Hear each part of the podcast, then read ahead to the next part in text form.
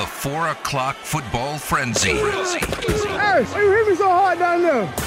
Presented by Dustin DeHart of Nova Home Loans. Call him now at 702 577 2600. The 4 o'clock football frenzy on Cofield and Company. Company. Adams Family Edition. Company Takeover. Adam Hill, Adam Candy, Ari back at the Findlay Toyota Studios. Hill out at Silver Sevens, trying to keep up with everything that's happening with Raiders rumors around the rest of the NFL. Um, I, I, for one, am struggling to keep up. It's a good thing I have Adam Hill here with me. So, Adam, the Kansas City Chiefs are making news. Wait a minute. Is this about the playoffs or is this about the Raiders? Damon Arnette there's a name I haven't heard for a little while. Uh, of course, if you uh, don't remember what happened with Damon Arnette, very violent uh, Instagram video showing him with weapons, uh, leading to his ultimate release from the Raiders. He has signed in Kansas City a futures contract with the Chiefs. You're not going to see him playing this weekend uh, in the playoffs. Adam, you surprised to see Damon Arnette getting another opportunity in the NFL after what we saw on video? No, I mean he what he got a couple of or a couple of little looks uh, during the season. He's a talented player. Um, listen, he can. There's certain things he can do on the football field that made him attractive uh, as a draft pick, and you know there was a lot of thought when when he was coming out of, hey, maybe a second round talent, but maybe drops to the third or the fourth uh, because of some off-field in- issues. We'll see what you know where he falls. The Raiders decided to take him in the first round, which I think put a lot of um, ridiculous expectation uh, on him. Uh, but in the end, you know, he didn't work out for we know several reasons why he didn't work out here. Most of them involving off the field, but he wasn't exactly great on the field either. But that risk becomes a lot less when you don't have to use a first or second round pick on him. When you can just sign him to basically nothing and if he works out, you have a talented player. And if he doesn't, you just move on. And the Raiders are the ones that had to invest. Uh, it didn't work for them, but somebody feels like the talent is there that if you don't have to put anything down, if there's no down payment, if I could, you know, if you're buying a house, you're like, well, it's a really stiff down payment, and if you move in, you're going to be in trouble. But if I'm like, hey, here's a free house, um, it might be awesome. It, may, it might fall apart, and you you just have to eat it, but it might be awesome. You never know, but it's free well, that becomes a lot more appealing, right? So I think that's what teams are looking at right now. Yeah, don't shoot up the walls of the house. Uh, that's kind of what we're getting at sure. here. Uh, Adam, um, you know, Kansas City gets held up a lot as a model organization for what they've built and the sort of powerhouse that they have on the field. Some interesting off the field concerns that they seem to be either willing to overlook we're willing to just deal with. Um, let's go back go back to Tyreek Hill. Questions around domestic violence with Tyreek Hill. Uh, we know the situation that happened with Britt Reid, uh, Andy Reid's son, who uh, killed someone behind the wheel of a car before the Super Bowl last year. DeAndre Baker, the former Giant, who was a first round pick, who had some uh, allegations of robbery against him. Does talent trump everything, Adam? Is that just it in the end? Do, do we need to just let the moral outrage go and just understand that there's very little you can do that will keep you off an NFL roster? I mean, I don't, I don't know if we need to let it go, but you know, I think we should, you know, come to the realization that that's that's the bottom line in this business, and and I don't think that's ever going to change anytime soon. Ugh, it's a hard bottom line to deal with, and bottom line is always about winning, I guess. Um, the bottom line for Mike McCarthy is that he knows how to win. And if you don't believe him, do me a favor, do yourself a favor, just listen to Mike McCarthy. Uh, questions about his job status were put to Mike McCarthy, the Cowboys coach, yesterday, and he basically said, you know what? Um, I know how to do the job. I know how to win. I know how to win Super Bowls uh, referencing back, of course, to the championship he won in Green Bay. And Adam, I just I couldn't be more upset to have to say, "Nah, dude, this is about Aaron Rodgers." Like Aaron Rodgers is something I don't enjoy saying in 2022 any more than I enjoyed saying in 2021. Uh, who the hell is Mike McCarthy to come out and say, I know how to win championships? Your team just flamed out in the first round of the playoffs after cruising through most of the regular season.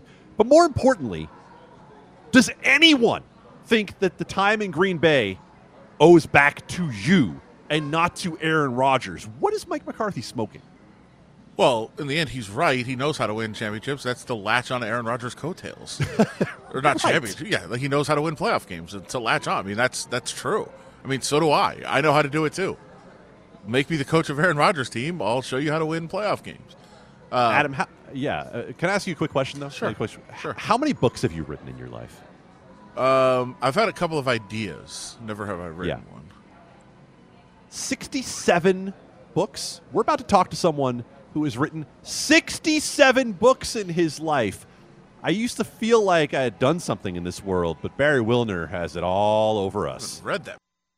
Dustin DeHart of Nova Home Loans brings you the 4 o'clock football frenzy. Dial 702 577 2600 now. Home prices have never been higher, and interest rates have never been lower. Get your mortgage tune up today by calling 577 2600.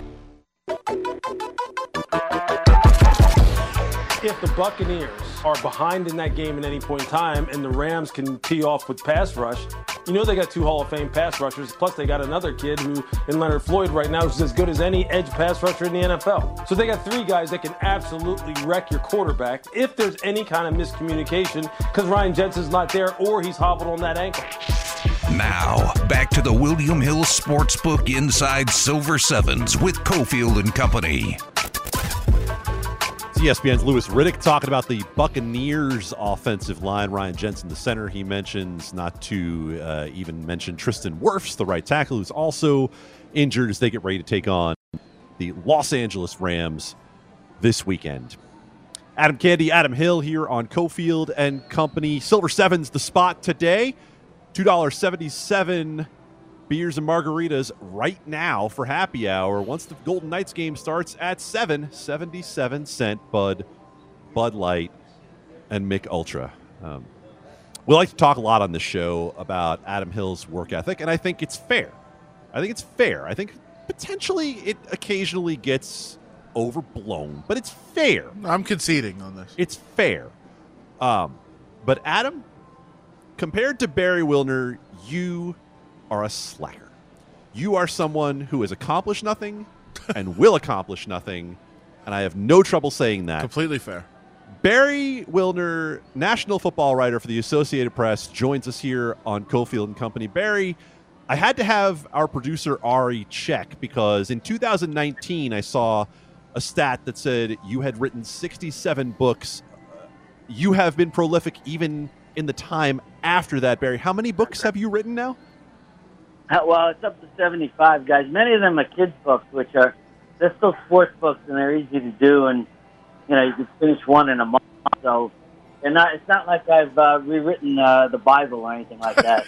I don't. I, I, I don't know, man. I don't know. If Adam Hill tried to write a children's book, I think it would be a complete disaster. Yeah, like, I, I, you give yourself credit.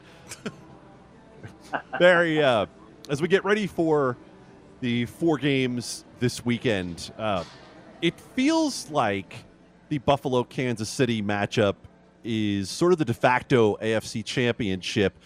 It's the game we all kind of expected to see again for all the marbles in the AFC.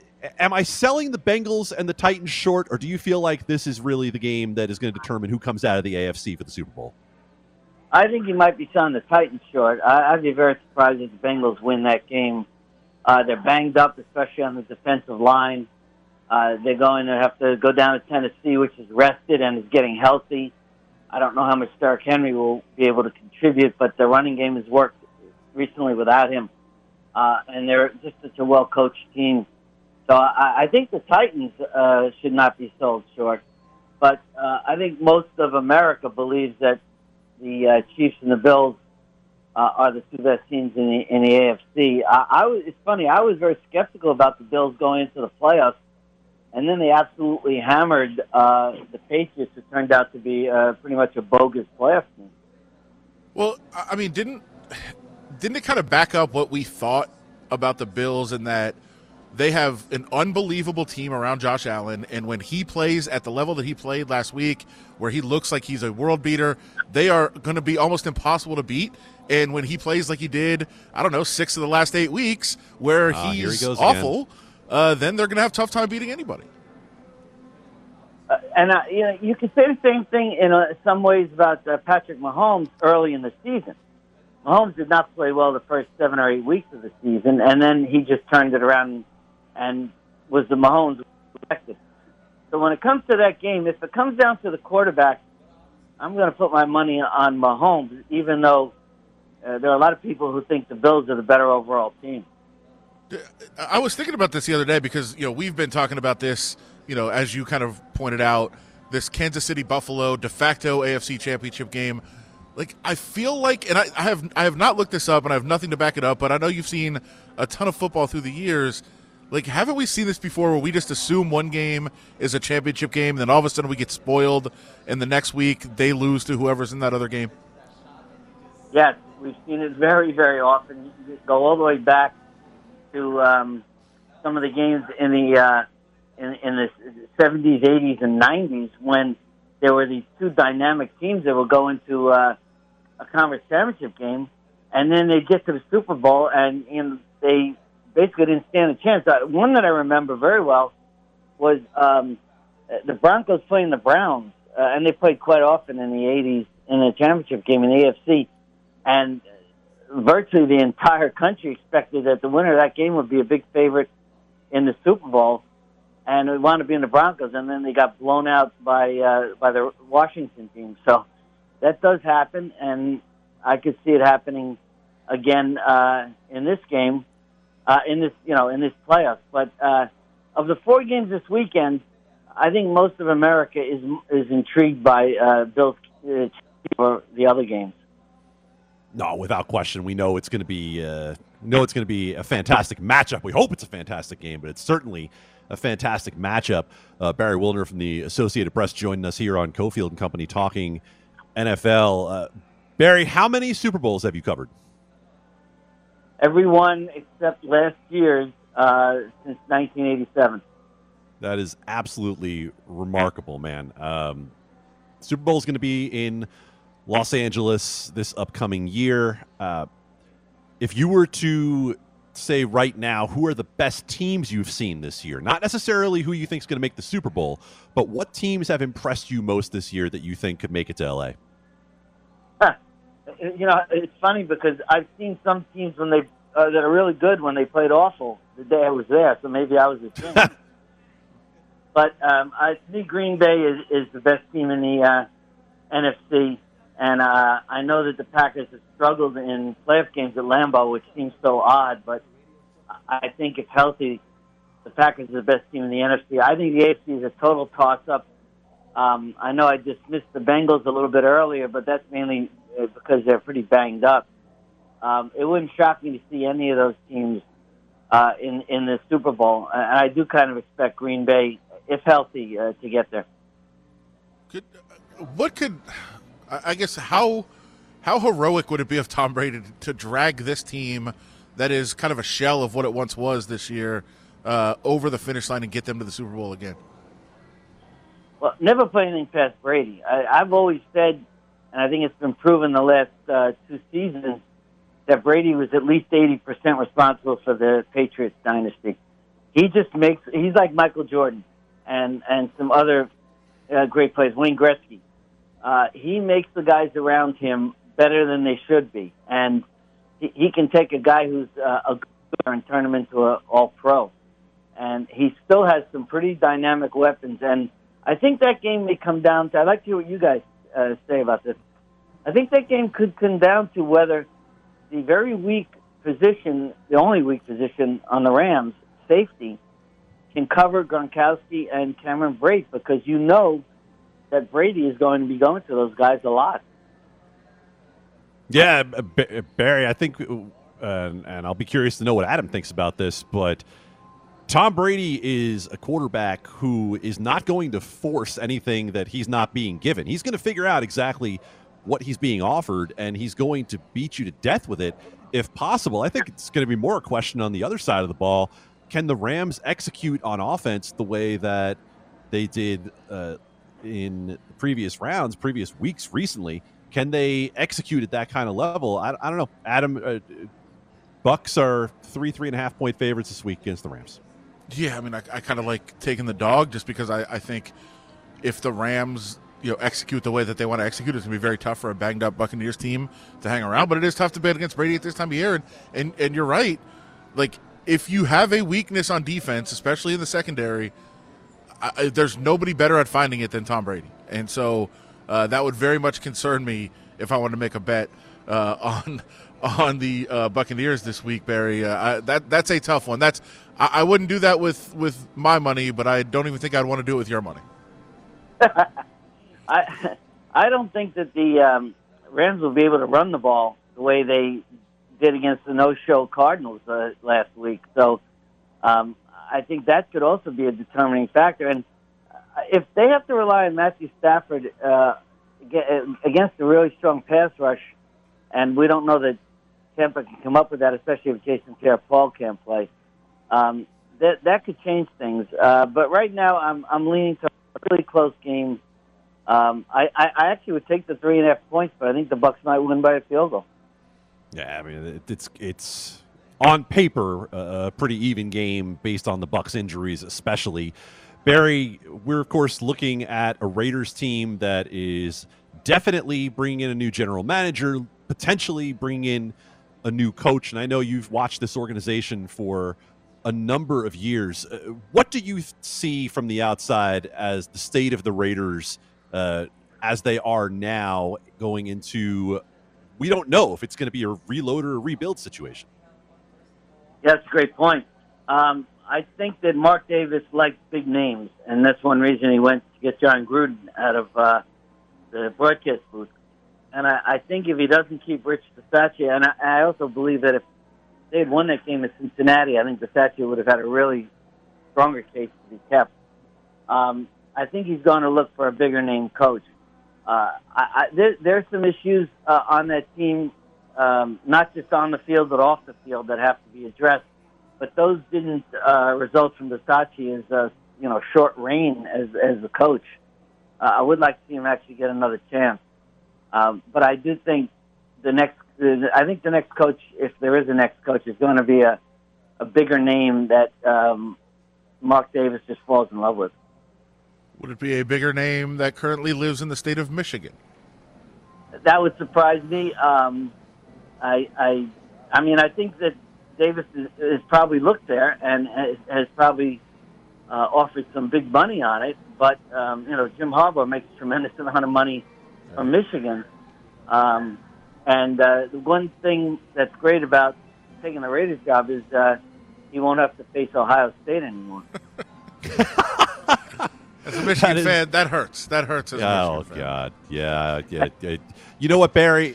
He got in his Josh Allen slander that he always has to get in. I'm glad you got that one back at at Adam Hill. Uh, Barry, let's finish with this because I want to tap on your knowledge of the league and, and someone who has seen a lot of NFL football. You mentioned uh, Brady uh, and comparing him to Michael Jordan in terms of what he's been able to do with his teams. Outside of position, we're not talking just quarterbacks. Who is the best football player you've ever seen? Well, when I was a young kid, I actually Jim Brown on television, and wow. and I, you know, I would say Jim Brown was the best that I had ever seen. But um, in the more modern era, I think the most impactful and dangerous guy uh, was Jerry Rice, and he was the most fun to watch. I've, I actually went to some 49ers games when they had the ball. I only watched Jerry Rice to see what he did. So uh, I think, and I vote on the Hall of Fame committee, and all of these great names come up, and we we see film, we look at uh, you know all the stats and and uh, the great plays they made, and to me, I still have yet to see anybody like Jerry Rice. Yeah, certainly amazing. Well, I, I, the last thing I want to get to you uh, before we let you out of here, and it's been awesome conversation. Uh, Las Vegas is a a big time part of the NFL now. We've got the draft coming up, we've got the Pro Bowl coming up, the Super Bowl in just a couple of years. Is this something you ever imagined in your time covering football that Las Vegas not only would be in the NFL would be such a big part of the league's events? I actually thought that after the Knights were born, and I, hockey's my favorite sport actually. Um, I thought after that happened that Las Vegas would just take off in getting pro teams. I thought the NBA would be next, but the NFL is usually ahead of the, the trend. And uh, I think Mark Davis made a brilliant move in, in coming to Las Vegas. I do expect you guys will get an NBA and a baseball team before this decade is out. So yes, I uh, and I think it's a great thing. Uh, it's a great sports town, and um, I think they deserve to have these teams. Now let's see if we can have some winning teams. Hey, hey, hey, easy, easy. We've we're Adam and I have both lived in Las Vegas for decades, Barry, and it's still wild for us to you know drive by Allegiant Stadium and believe any of this is actually happening. Uh, Barry, we appreciate your time. Great spot. Thank you for giving us a little bit of uh, of your expertise, Barry Wilner from the Associated Press. You bet, guys. Thanks. The Fat Pack has some very important issues to discuss today even though the story came from Ari. At the William Hill Race and Sportsbook, sign up for the mobile betting app and get $50 added to your account. Who better to talk about food than these two? It's the Fat Pack on Cofield and Company, brought to you by Nova Home Loans. C'è la luna in mezzo mare, mamma mia, me maredate. Figlia mia, cuttature, mamma mia, già pensa tu. Ah, the Fat Pack. Even with me, not really a fat guy, but I'm a fat guy at heart. I eat like a fat guy. I love things that stick to my ribs. Gravy things, cream things, cheesy things. it's National Cheese Lovers Day. And momentarily, we're going to let Ari actually weigh in on something, which is always a dangerous proposition. But we don't usually do sort of the uh, the breaking news stuff here, but I do think it's worth mentioning if you happen to be driving while you're listening to us right now. Uh, avoid the 95 near Eastern. Apparently, a bridge has collapsed uh, near Eastern Avenue in the 95 on the freeway, so avoid the area if you can right now. Uh, Adam's out at Silver Sevens getting us ready for VGK at 7 o'clock tonight. 277 beers and margaritas uh, down there at Silver Sevens for happy hour. 77 cent Bud, Bud Light, Mich Ultra. Once the VGK puck drops at 7 o'clock, home game against the Montreal Canadiens tonight. All right. I know I'm going to regret this, and I'm going to do it anyway. Ari let us know about National Cheese Lovers Day. And so my thought, Adam, was that we were going to have all of us rank our top three cheeses. And I know you're going to have a good list, and I know I'm going to have a good list because I appreciate good food. I know you do as well. I have a feeling Ari is going to tell us that the best cheese in the world is like the powdered stuff that comes out of the mac and cheese box. I don't know that he's really good. the right person to weigh in on this. It's not bad. I don't know if it makes top three cheeses. Adam, That that's number one. Cheez Whiz number two. Yeah, I, I don't see how this gets any better than that, but I assume we have to. American I, I, no, no, What? no, I, no. What is I, happening? I made the rules for this thing. I made the rules in the rundown, and everybody doesn't get to see this, but I made the rules for this thing. Anybody says American, they're out. They're out. They're off the show. Uh, our program director, Q Myers, I, I I already worked this out with him. Mm-hmm. Anybody who says American cheese, they're done. They're done. Never to be seen again at Lotus. So Ari, I have I give you that as a backdrop to you telling us what are your favorite cheeses. Thank you top three. for that wonderful introduction. First off, I am not a cheese lover by definition, and I'll I'll take that. So I didn't even really think about participating. I just You're participating. I'm just big on right you know you content for the show, so I just I had to put it in there because I knew it would be a good topic. With that said, I guess I will put mozzarella at number one. Oh, my God. Is it over right now? Should I just stop? Uh, no, Or Is that uh, just no, so I mean, awful? uh, uh, that's, that's fine. Uh, first of all, always good on a list of three to one to give your number one first. Yeah. Um, but, Really well, it just building gets the drama. worse. Just gets but hey, worse. yeah, yeah. I mean, really, go go ahead, go ahead. Mozzarella one. What's two? I'll tell you, number three is not uh, going to be mentioned. So we'll move on from that. Yeah, you don't. Okay, that must be American cheese. Hey! So uh, it's fine. Uh, yeah, whatever. Don't say it out loud. What's your number two? Uh, I and since I'm not a cheese lover, I'm really like I'm stumped. I guess I'll just go with. Uh, he doesn't know any other cheeses. No. I'm not. not- Mozzarella I, I American. He doesn't know any I know other cheeses. plenty of cheeses. I just don't partake in said cheeses. So I guess. Oh, I'll- oh, oh! I know cheeses. Some of my best friends are cheeses. Right, gotcha, Ari. It's like I've existed in this world for how many years, so I know that there are actually lot more cheeses than just the two that I'll eat. But yeah, I guess uh, I guess I'd probably throw like white cheddar in there at number two Oh my by, uh, by, by the way, that's my nickname for Ari. In case anybody didn't Yeah, know, it's, uh, it's white I'm cheddar. cheesy. Uh, not, not really. Uh, all right, Adam, pull us out of this tailspin, please. Yes, with your Kraft macaroni and cheese cheese, please. Which is is fine for what it is. So is American. All right, I'm done. I'm just saying. No, it's I not. put it on crackers. No. It's good. Um, I'm gonna go. I'm gonna go with White nice- cheddar on a cracker is the Ari No, biography. no, American. But go on. I'm gonna go with a. Uh, mine are mine are more versatile. Hmm.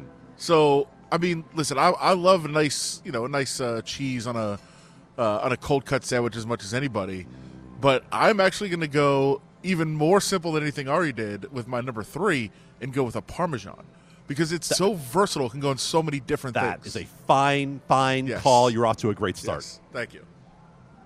What is your three? Are you want to go three three two two? Yeah, it's why don't we do this uh, properly as opposed to Ari just blurting out his number Sure. one cheese, which, by the way, is a fine cheese, but really doesn't have a lot of flavor on its own. Um, As much as I'm, I'm an Italian kid, I love my mozzarella. Uh, my number three is a little bit underappreciated, um, and I like its different applications on pizza and in lasagna, of course. Uh, cooked? The ricotta.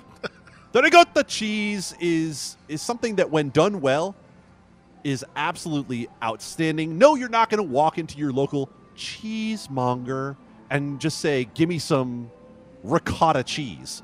But if you do, you're going to be happy. Sure, no question. Number two. Well, this is this is incredibly basic again, but that's fine. Uh, I will put a Swiss on anything, and if you're going with a grilled cheese, oh, first of all, if you do American Ari, just stop.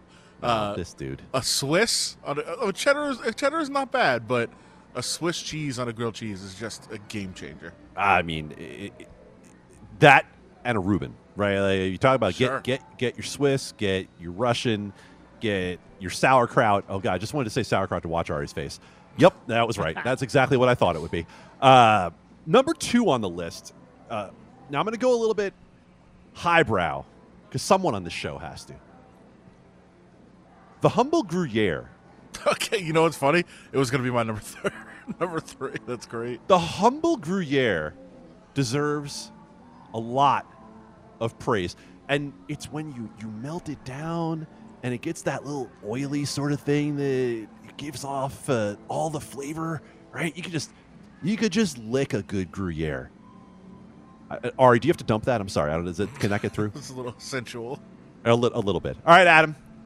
Number one cheese. I mean, this is it- it's no question. Um, anybody that's had meals with me probably knows this. Uh, I will. I love it on almost everything, and it might be a little bit controversial to some people, but I'm going blue cheese. I love it. I will. I mean, chicken wings. It's the only option. There, if you put ranch on chicken wing, go screw. Uh, a dressing, a nice uh, blue cheese crumble on a salad. I'm all in on blue cheese. I have a sticker on my fridge that was purchased as a charity item from a friend who lives in Buffalo. And it looks like a tattoo, but it is a chicken wing and a piece of ranch crossed to make an X. And the, the text across it says, never ranch.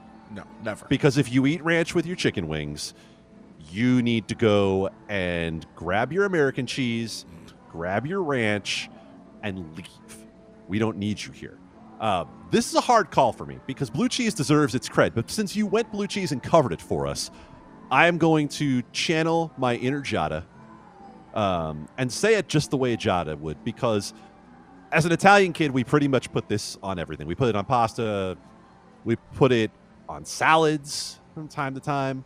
Parmigiano Reggiano, not just your average Parmesan, Parmigiano Reggiano. It comes in a giant wheel. It's expensive. How many other cheeses could double as something that you could injure someone with? A wheel of Parmigiano Reggiano is not only delicious and costs you a good what fifteen dollars a pound. Like it's it's it's not cheap because it's good. It is sharp. It is salty, saltier than Ari after we make fun of his cheeses. Parmigiano Reggiano, blue cheese, Gruyere. Adam and I have this covered on National Cheese Lovers Day. And Ari knows two cheeses in this world. He is he is familiar with two cheeses, mozzarella and American, and he had to make up a third cheese to be able to participate in National Cheese Lovers Day because he quote is doing it for the content. Right. right, Ari. My little white cheddar on a cracker. What are we going to do with you? Join the conversation on Twitter at ESPN Las Vegas. It's Cofield and Company's Eye on Sports Betting with Brad Powers.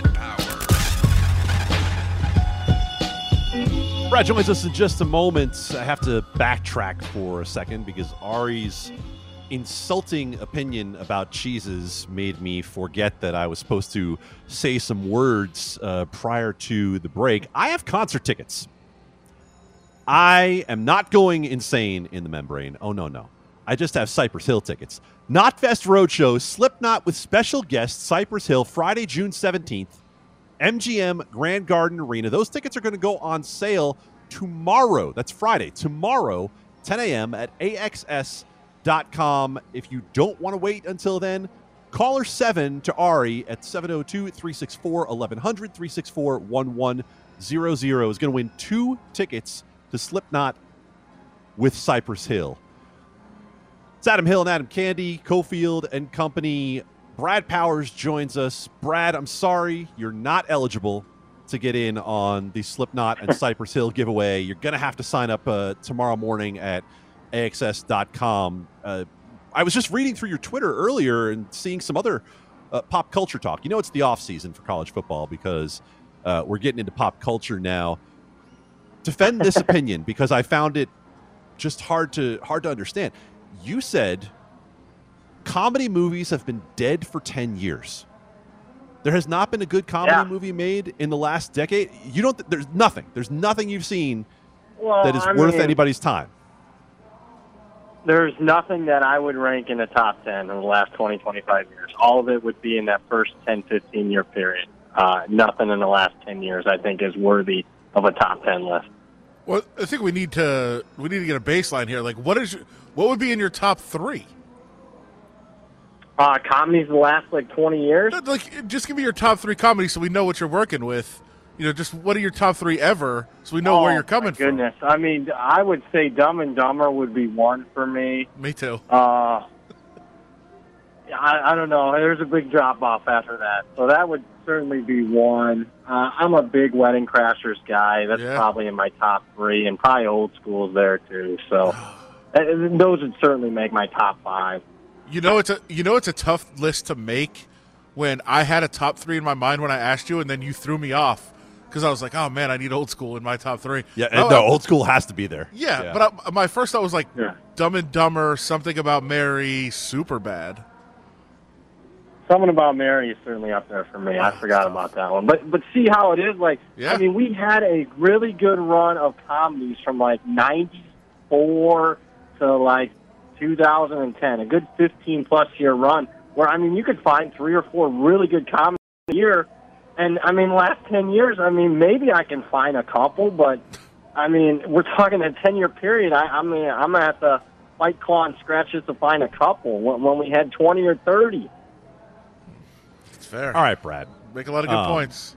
He does. He make he makes some good points, and of course, here he goes picking all the favorites, right? all the classics, the ones that are highly ranked, the ones everybody knows. And we talked to Brad last week about the fact that he, professional sports better, has gone square. He has gone extremely square. He played a teaser that teased the team down from 12 and a half to six and a half. Well, you know what, Brad?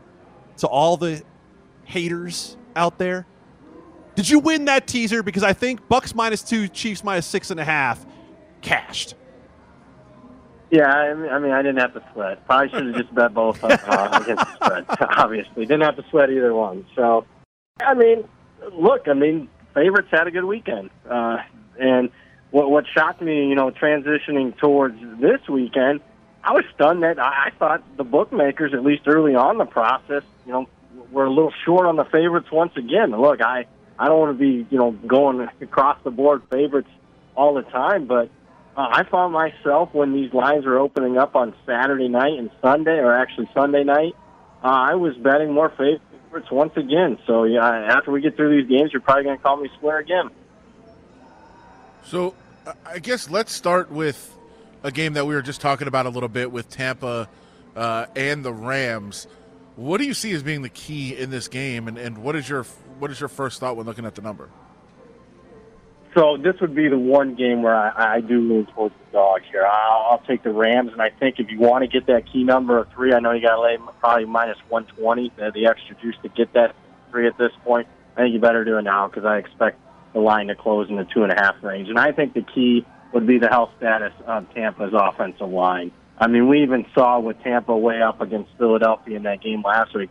As soon as Tristan Wirfs got out of the lineup, they had issues. I mean, Tom Brady was on his back a couple of times, and I got to think, you know, the Rams are on that short list of teams you don't want to face when you have a banged up offensive line. I think the Rams are confident. They've beaten Tampa Bay each of the last two meetings, the last two years with Brady in Tampa. Uh, I think the Rams plus three are a very live dog this weekend. So if you're talking about favorites being a bit short, I'm guessing you do not agree with the market's move on Kansas City and Buffalo, which opened to two and a half and is back to one and a half in most spots in favor of KC. I don't. And Kansas City, I'm not running to the window to bet KC yet because I expect more Buffalo money to show. Um, but Kansas City is going to be my top play of the week, the biggest bet of the weekend for me. And you know, let's go back to the first meeting. I get it. Buffalo won the game outright easily, uh, and four plus four in turnovers. I think that should be noted. But I mean, Kansas City was a three-point home favorite in that game, and that's where I expected this line to be. I mean, you look at it since that game, that performance. There's been 13 games. Buffalo's went eight and five. Kansas City's went 11 and two. I'm talking straight up. And I just don't get. I think it's just an overreaction to Buffalo's performance last week. Kudos, they played the perfect game, but it's not like Kansas City had a bad performance against Pittsburgh. So yeah, I, think the line should be three. Therefore, I really like the Chiefs this weekend. At, at what point are you going to start going to the window on it? I mean, do you let it go all the way to kickoff, or do you think there'll be a little buyback before then? Uh, I'll wait to see if there's any buyback and maybe a, a sharper book. Uh, I mean, I'll end up. I mean, because we're going to get so short. I, I'm just looking for something cheap on the money line on Kansas City. So, uh, I think it's going to get toward kickoff because we saw a lot of anti. We, we saw pro Buffalo money last week against the Patriots. That line went from four to four and a half, and then right before kickoff, we saw a lot of Pittsburgh money and anti Kansas City money come in. So yeah, I expect it to be relatively close to the kickoff before I fire that bet in. We got a quarterback battle between Aaron Rodgers and Jimmy Garoppolo in Green Bay.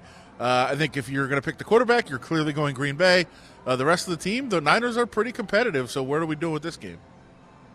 Well, it's not a great matchup for Green Bay because I do think San Francisco can have a lot of success in their ground game against uh, our questionable Green Bay rush defense. But not only from a rest factor with Green Bay, you know, possibly getting guys back like Alexander, the cornerback, defensive lineman, uh, Za'Darius Smith, but but also San Francisco's playing their third straight road game. And I get it, travel's not nowhere near as important as what it was 20, 30 years ago, but that's still not ideal, especially considering each of those last two games that San Francisco played on the road went down to the final play of the game. On top of it, you go further, this is their sixth road trip in the last eight weeks. Just something you never see usually in an NFL schedule. San Francisco's banged up. Jimmy G's, you know, wasn't practicing earlier this week. Two key defensive players a little bit banged up for the 49ers. So I, I certainly lean with Green Bay here. Cincinnati and Tennessee is an interesting handicap, I think, Brad, just because of the fact that uh, Tennessee is going to look different than what we've seen Tennessee look like for most of the season without Derrick Henry. Uh, he's widely expected to be able to play in this game. And everybody, I think, is still pretty high on Cincinnati after watching uh, their performance against Kansas City and winning last week. Tennessee is sitting three and a half here at the moment. So again, I'm going to go with the favorite, the Titans here. And you, you say they're going to be different. Well, I can tell you this. I mean, whether Henry was in the lineup or without, I mean, they're basically winning games. I mean, they're six and two with him in the lineup, six and three with him out. Not like they're playing a bunch of cupcakes. I mean, Tennessee won eight games over teams with winning records this year. That is an NFL record. No team in NFL history has won eight games in a single season over winning teams in a regular season. On top of it, Vrabel, the head coach, is 8 0 uh, straight up when he's got extra rest during the season. So I know we're talking three and a half point spread, but Cincinnati's banged up on the defensive line. If Tennessee's healthy in the run game, that's not a good matchup for the Bengals. Extra rest, give me the Titans. All right, Brad. Uh, at Brad Power Seven on Twitter. Uh, Brad, where can people find your work? BradPowerSports.com. You can check out my website, or again, you can follow me on Twitter at BradPower7 for not only football stuff, but uh, also pop culture references. Yeah, and find find Brad's ranking of the top comedy movies up until 2011 at BradPowerSports.com. You have to throw that page up real fast now that we plugged it. I'll, I'll, try to work on that tonight. Yeah, I'll be fast at work.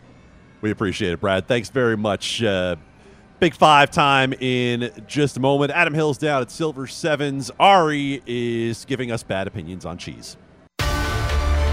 Daily happy hour starts at 3 with beers, well drinks, and margaritas, just 277.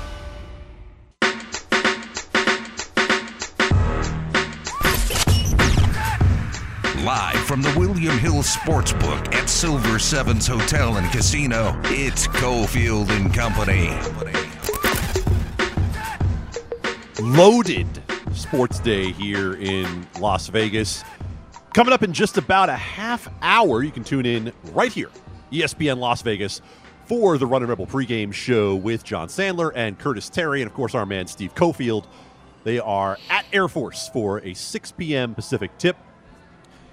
Golden Knights play at 7 o'clock at T Mobile against the Montreal Canadiens. You know you might be out on the roads trying to either get home or maybe make your way toward that game. Adam, uh, we just want to give a quick update if you happen to be anywhere on the 95 on uh, a situation that I know probably has some people's attention snarling traffic around town. Yeah, for sure. And, and, and there's a bridge that appears collapsed. It's the area, as you said, 95 and Eastern. It's the bridge above Eastern has fallen onto the road right on Eastern. It looks like it was some sort of planned demolition, and I don't know if it more, you know, collapsed than they thought, or how it went how it went down, or if this was even what's supposed to happen, and it just has created a mess over there. So, I, I think the only thing we want to say is avoid the area right now. I think that's probably a safe bet. Uh, to stay away from there if you possibly can, as everything is sorted out. Sounds like one person injured, so uh, this could have. It seems like it looks like it could have been very, very bad. Uh, one person injured, I think.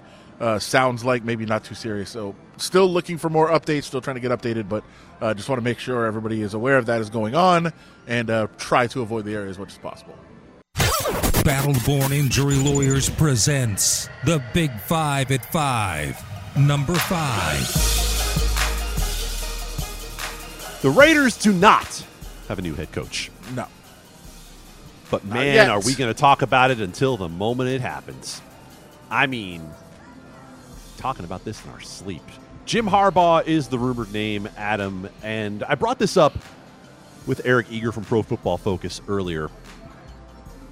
Seen a lot of stories say, well, you know, this isn't just your typical college coach coming to the NFL ranks because Jim Harbaugh has NFL experience. Because he went to a Super Bowl with Colin Kaepernick and the San Francisco 49ers because he amassed an impressive winning percentage over the course of four years in San Francisco. This is an Urban Meyer. This isn't a guy who's a career college guy. I, I wonder if we're overblowing that. In fact, I think we are. I think we're overblowing the fact that Jim Harbaugh comes into this thing ready for today's NFL because things change fast in this league. We're probably two or three offensive schemes du jour away from what was happening in the league when Colin Kaepernick and the San Francisco 49ers went to the Super Bowl against the Baltimore Ravens. Uh, for all the talk of Jim Harbaugh as the big name, Adam, do you think he's the right guy for the job? Or, or I don't know. I, I, feel like maybe time might have passed the guy by at this point. Well, I think I think it can, it can be both that you think he could be successful and he may not be the right person for the job. I think those are two in the same. Now, I'm obviously conflicted, wanting him to stay at Michigan, continue to, you know, make the program extraordinarily relevant at the top. But who knows? Maybe they could work, you know, a younger coach into the equation and and you know take the next step and use the foundation that he built there and get even better. Uh, in terms of how it works out for the Raiders, I think it makes sense for a lot of reasons. One being. Uh, Mark Davis has always been kind of infatuated with Jim Harbaugh. He's, he's made an offer to Jim Harbaugh before uh, to bring him over. Uh, Harbaugh's always been kind of infatuated with the Raiders organization. There's uh, a lot of stuff out there you can read from about 10 years ago of uh, Jim Harbaugh talking about how you know how much he respects not only uh, Al Davis uh, but also the organization that he was a part of. That he came in with with his first coaching job after his playing career was over, and some of the interactions he had with Al before he passed, and and you know what those meant to him and how they shaped him in a lot of different ways. So he has always been drawn to the Raiders. The Raiders have always been drawn to him. Obviously, they had to look across the bay and see him having all kinds of success uh, with the 49ers. But you're right. I mean, it doesn't seem like a long time ago, but in NFL years, it was 50 years ago that he was uh, that he was having success with the with the 49ers. Now he knows football. He's a very good coach in my mind. I think he would be fine.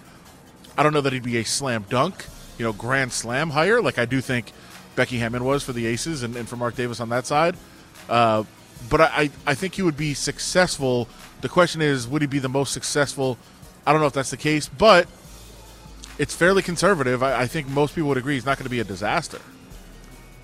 Yeah, here's the point that I want to make about Jim Harbaugh coming to a passing league. A league that, yes, there are teams that have run with success, but it's way more based on scheme than just take the ball and pound it up the middle. You're a Michigan fan. When was the last time you remember Michigan producing a big time quarterback? Jim Harbaugh? Uh, Thomas Brady? Yeah, I mean, like, you know, even a guy who might not have been the man uh, at that time. What, what about receiver? I'm a big uh, shoelace guy. Darth Robinson. What about what about receiver?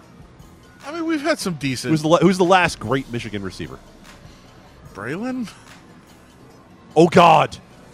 yes.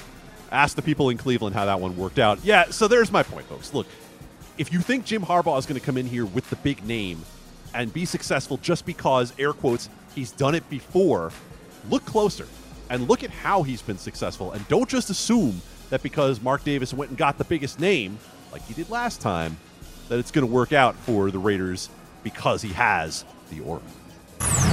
Number four. What the Raiders need, Adam, I think this is indisputable is toughness. They need to be able to take a hit and get back up the same way they did throughout 2021. Rich Bisaccia led them in a way that I think there is only one other person on this planet right now, January 20th, 2022, is capable of doing. And that person is Tori Yorgey. And now we're starting to experience, unfortunately, in freeze thaw, we see this water main breaks. My. I got hit by a car, but I'm okay. I just got hit by a car, but I'm Well, okay, Tim. That's first Um, for you I'm on okay. TV, Tori. Woo! We're all good. I'm okay. Yeah, you know that's live TV for you. It's all good. I actually got hit by a car in college too, just like that. Wow. I am so glad I'm okay. Yeah. You're okay. You're okay. We're all good. I'm okay. You're okay. We're good, Tim. Everyone's okay. Everyone's fine. You can get hit by a car and come right back on live television, not miss a beat. Okay. Tori Yorgey is a local TV reporter in West Virginia. Uh, they call them multimedia journalists now, which basically means we don't pay for camera people anymore. You got to run your own camera too, which is what Tori was doing out in a flood situation on the roads in West Virginia early in the morning when she was hit by a car. She was actually hit by a car and stayed on the air, stayed live, kept talking. In fact, Tori Yorgey is someone who wasn't even supposed to be here today. You know, it's my last week on the job, and I think this would happen. So you were bumped specifically in, to me, Tim. Were you bumped down low, Tori, or were you hit up high? I couldn't really tell from the looking. Oh, I, I, I don't even. Do you know if I was bumped down low or up high, sir? just saw you disappear. I don't out even of know. I don't even know, Tim. I, uh, my whole life just flashed before my eyes. Oh, but this is live TV, and everything's okay. Everything's okay. And Tori Yorgey taking the Gerard Gallant approach. I don't know if it's an upper body injury. I don't know if it's a lower body injury. I just know I got hit by a car. Uh, and now, There's- Adam, Ari, Ari sent us a note with this story earlier and said, Has anything remotely close to this ever happened to one of you when you were doing something live? No, No. Ari. No. I've never been hit by a damn car. I've never had a car come within five feet of me. This is unbelievable. Adam, the poise, the professionalism. Tori Yorgey is an American so, hero. So yeah, um, there's so many aspects of this. First of all, yeah, it goes without saying that she's she's a hero for this. This is great. That part we get.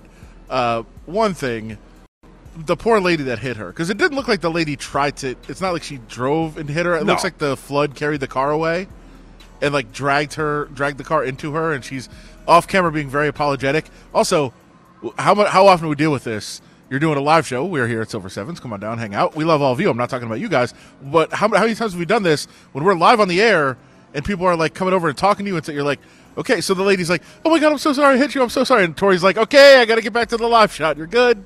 I'm getting back to my live shot here. But she also has to try to set up the camera and go on live. Now, the real victim in all this, I think, is poor Tim. I feel bad for Tim back in studio because he has been roasted on the internet for the last 24 hours because he doesn't seem to be showing any concern that Tori just got hit by a car. Now he can hear the audio that she got hit, but according to the people that were at the station, according to Tim himself, now he kind of says it at the end, but he didn't get a shot of her, so he couldn't see her until the very end.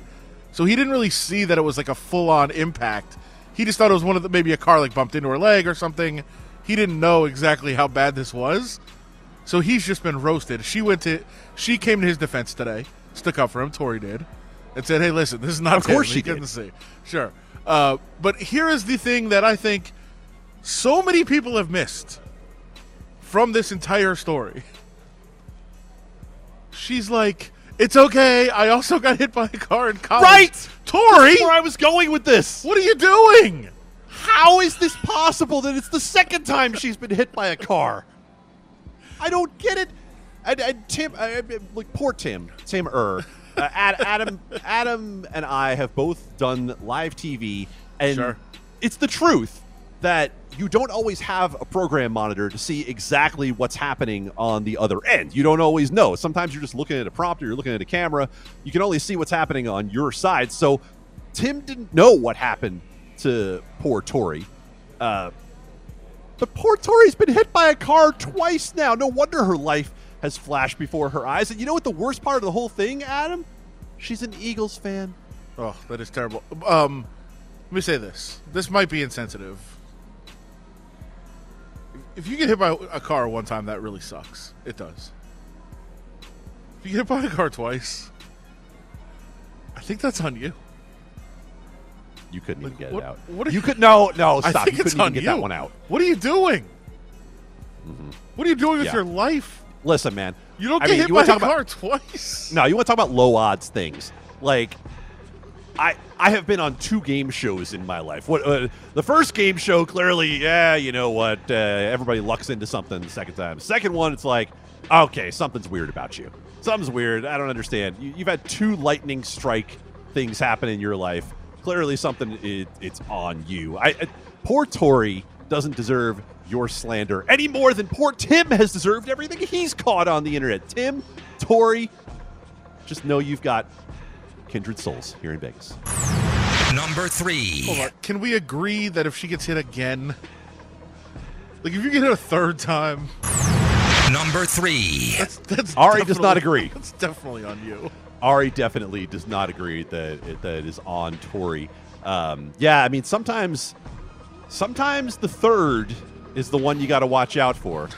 It's like you know, sometimes you you think you have three of something great, right? Number three. I actually was talking about it, Ari, so that's fine. Thank you for crushing my setup. Dude, you are having one hell of a big five. Uh, LeBron James and Anthony Davis are the first two. Russell Westbrook's theoretically was the third. Um, but something crazy happened in that loss to the Pacers last night. Um, what happened with Russell Westbrook, Adam? Uh, a a first ballot Hall of Famer, according to many, supposedly still close to his prime. A guy who's averaging 18 points, eight rebounds, eight assists per game, benched in the last four minutes by. Let me hold on. Let me check my news feed. Yes, still the coach of the Lakers, Frank Vogel. Yeah, this isn't this isn't ideal for what's going on with the Lakers. Uh, Westbrook bench down the stretch. Not like it helped. I mean, it's not like.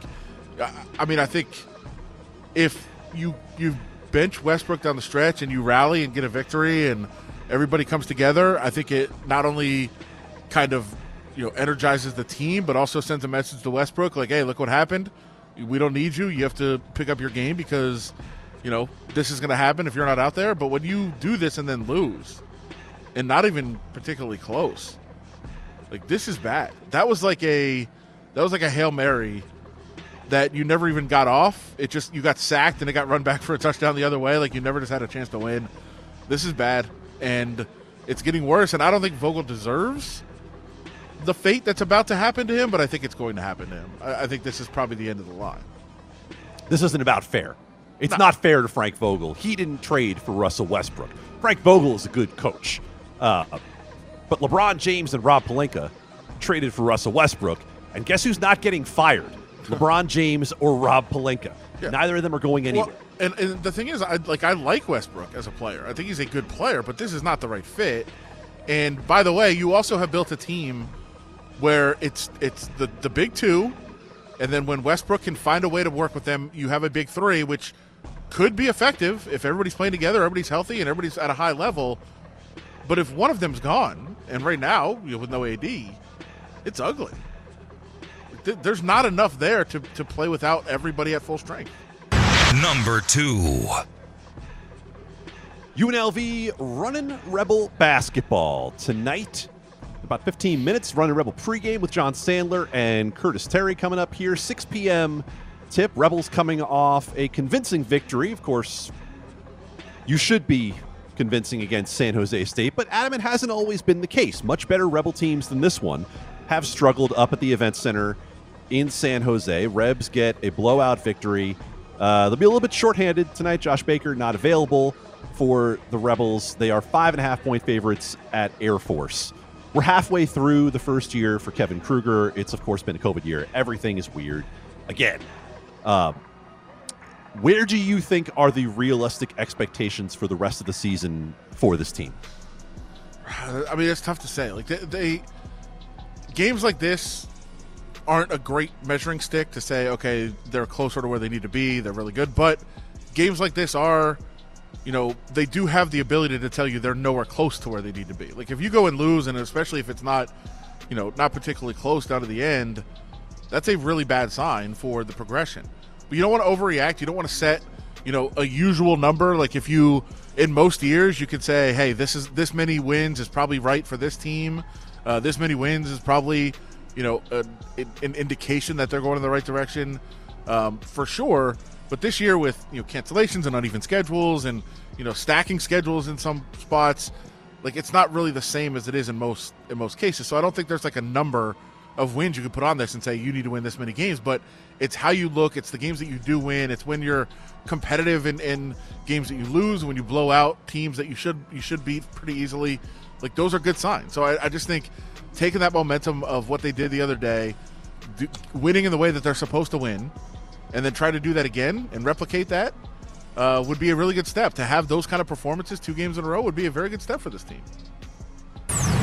Number one. All right, I wanted to leave some time to talk about the Golden Knights, who are taking on the Montreal Canadiens tonight. There will be no Mark Stone. He is in the COVID protocol because we can't have nice things with the 2021 2022 VGK. Every time someone looks like they're coming back, like Max Pacioretty and Alec Martinez being on the ice at practice the last two days, you have to subtract something. And now Mark Stone is going to be out. Uh, I saw this from NHL Injury Viz, a stat that basically measures the amount of your salary cap that has been out compared to the expected production of those guys for your team. And I was blown away by how much harder the Vegas Golden Knights have been hit by injury than any other team in the league.